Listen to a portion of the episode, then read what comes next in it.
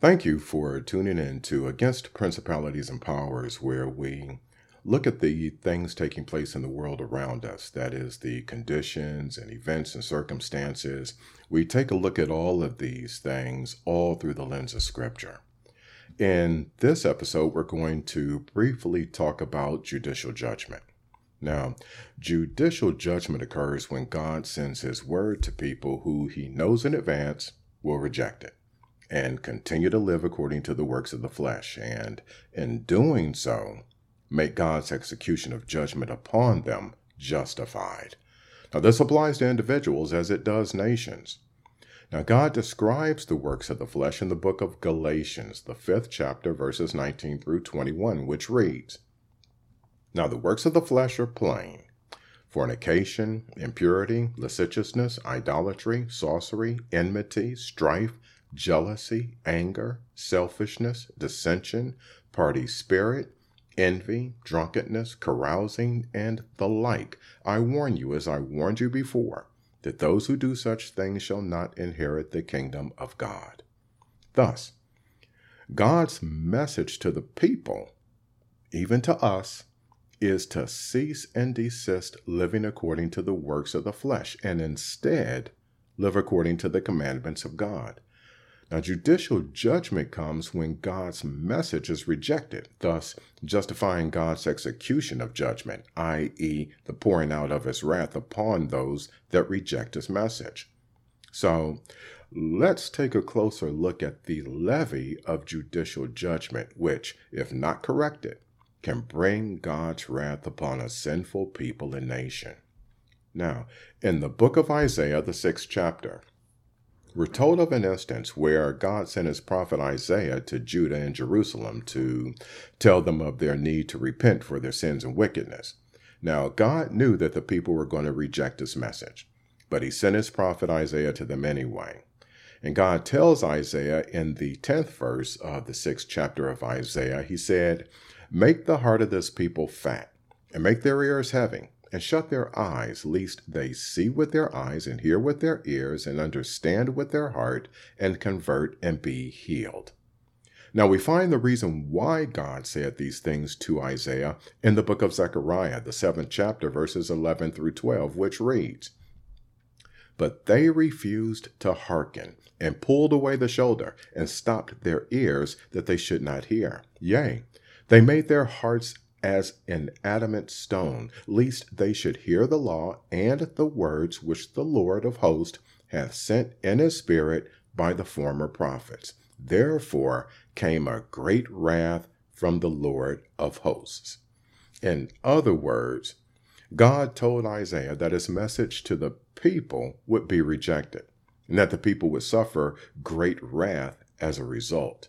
Now, some may believe that God is the one who hardens a person's heart, dulls their ability to hear his word, and cause them to not see and understand their error. And that is not true. The Lord tells us in the book of James, the first chapter, verses 13 through 15, he says, Let no man say when he is tempted, I am tempted of God, for God cannot be tempted with evil, neither tempteth he any man. But every man is tempted when he is drawn away of his own lust and enticed.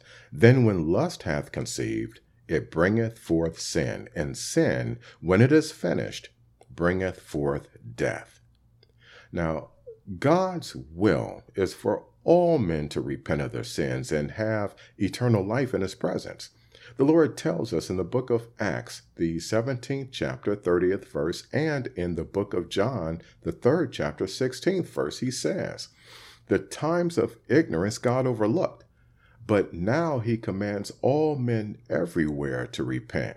For God so loved the world that he gave his only begotten Son, that whosoever believeth in him should not perish, but have everlasting life. Now, from these verses, we can see that it's not God that closes our eyes, nor our mind, nor our heart to his word and ways. Instead, it's those of us that choose to close our own eyes, our own mind, and our own heart to God and practice sin instead. So, what are some of the signs of a hardening heart?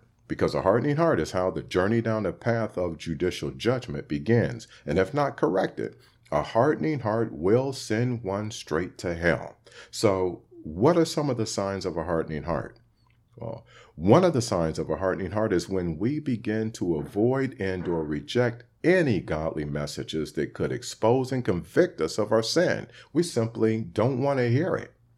Another sign of a hardening heart is when we become determined to say, do, and think according to our own desires and lust instead of what Scripture says. You know, there's a song that says, I did it my way. That's the mentality of people whose heart is hardening against the Lord. They insist on their own way instead of the ways of Jesus Christ. Keep in mind, the evidence of our salvation is when we insist on living a godly life in Jesus Christ, even in the face of trials and tribulations, pains and persecutions. And along with this is the acceptance of godly advice and correction. Now, God tells us in the first proverb of the book of Proverbs, the seventh verse, He says, Fear of the Lord is the foundation of true knowledge, but fools despise wisdom and discipline. Now, all of these things are things to seriously think about. Now, we'll close with what the Lord tells us in the book of John, the third chapter, verses 15 through 21, which reads For God so loved the world that he gave his only begotten Son, that whosoever believeth in him should not perish, but have everlasting life. For God sent not his Son into the world to condemn the world, but that the world through him might be saved. He that believeth on him is not condemned, but he that believeth not is condemned already, because he hath not believed in the name of the only begotten Son of God. And this is the condemnation that light has come into the world, and men loved darkness rather than light, because their deeds were evil. For every one that doeth evil hateth the light, neither cometh to the light, lest his deeds should be reproved. But he that doeth truth cometh to the light, that his deeds may be made manifest, that they are wrought in God. Now we pray that this message is a blessing to you, and thank you for tuning in and listening to Against Principalities and Powers. Until next time, be blessed, be informed. Amen.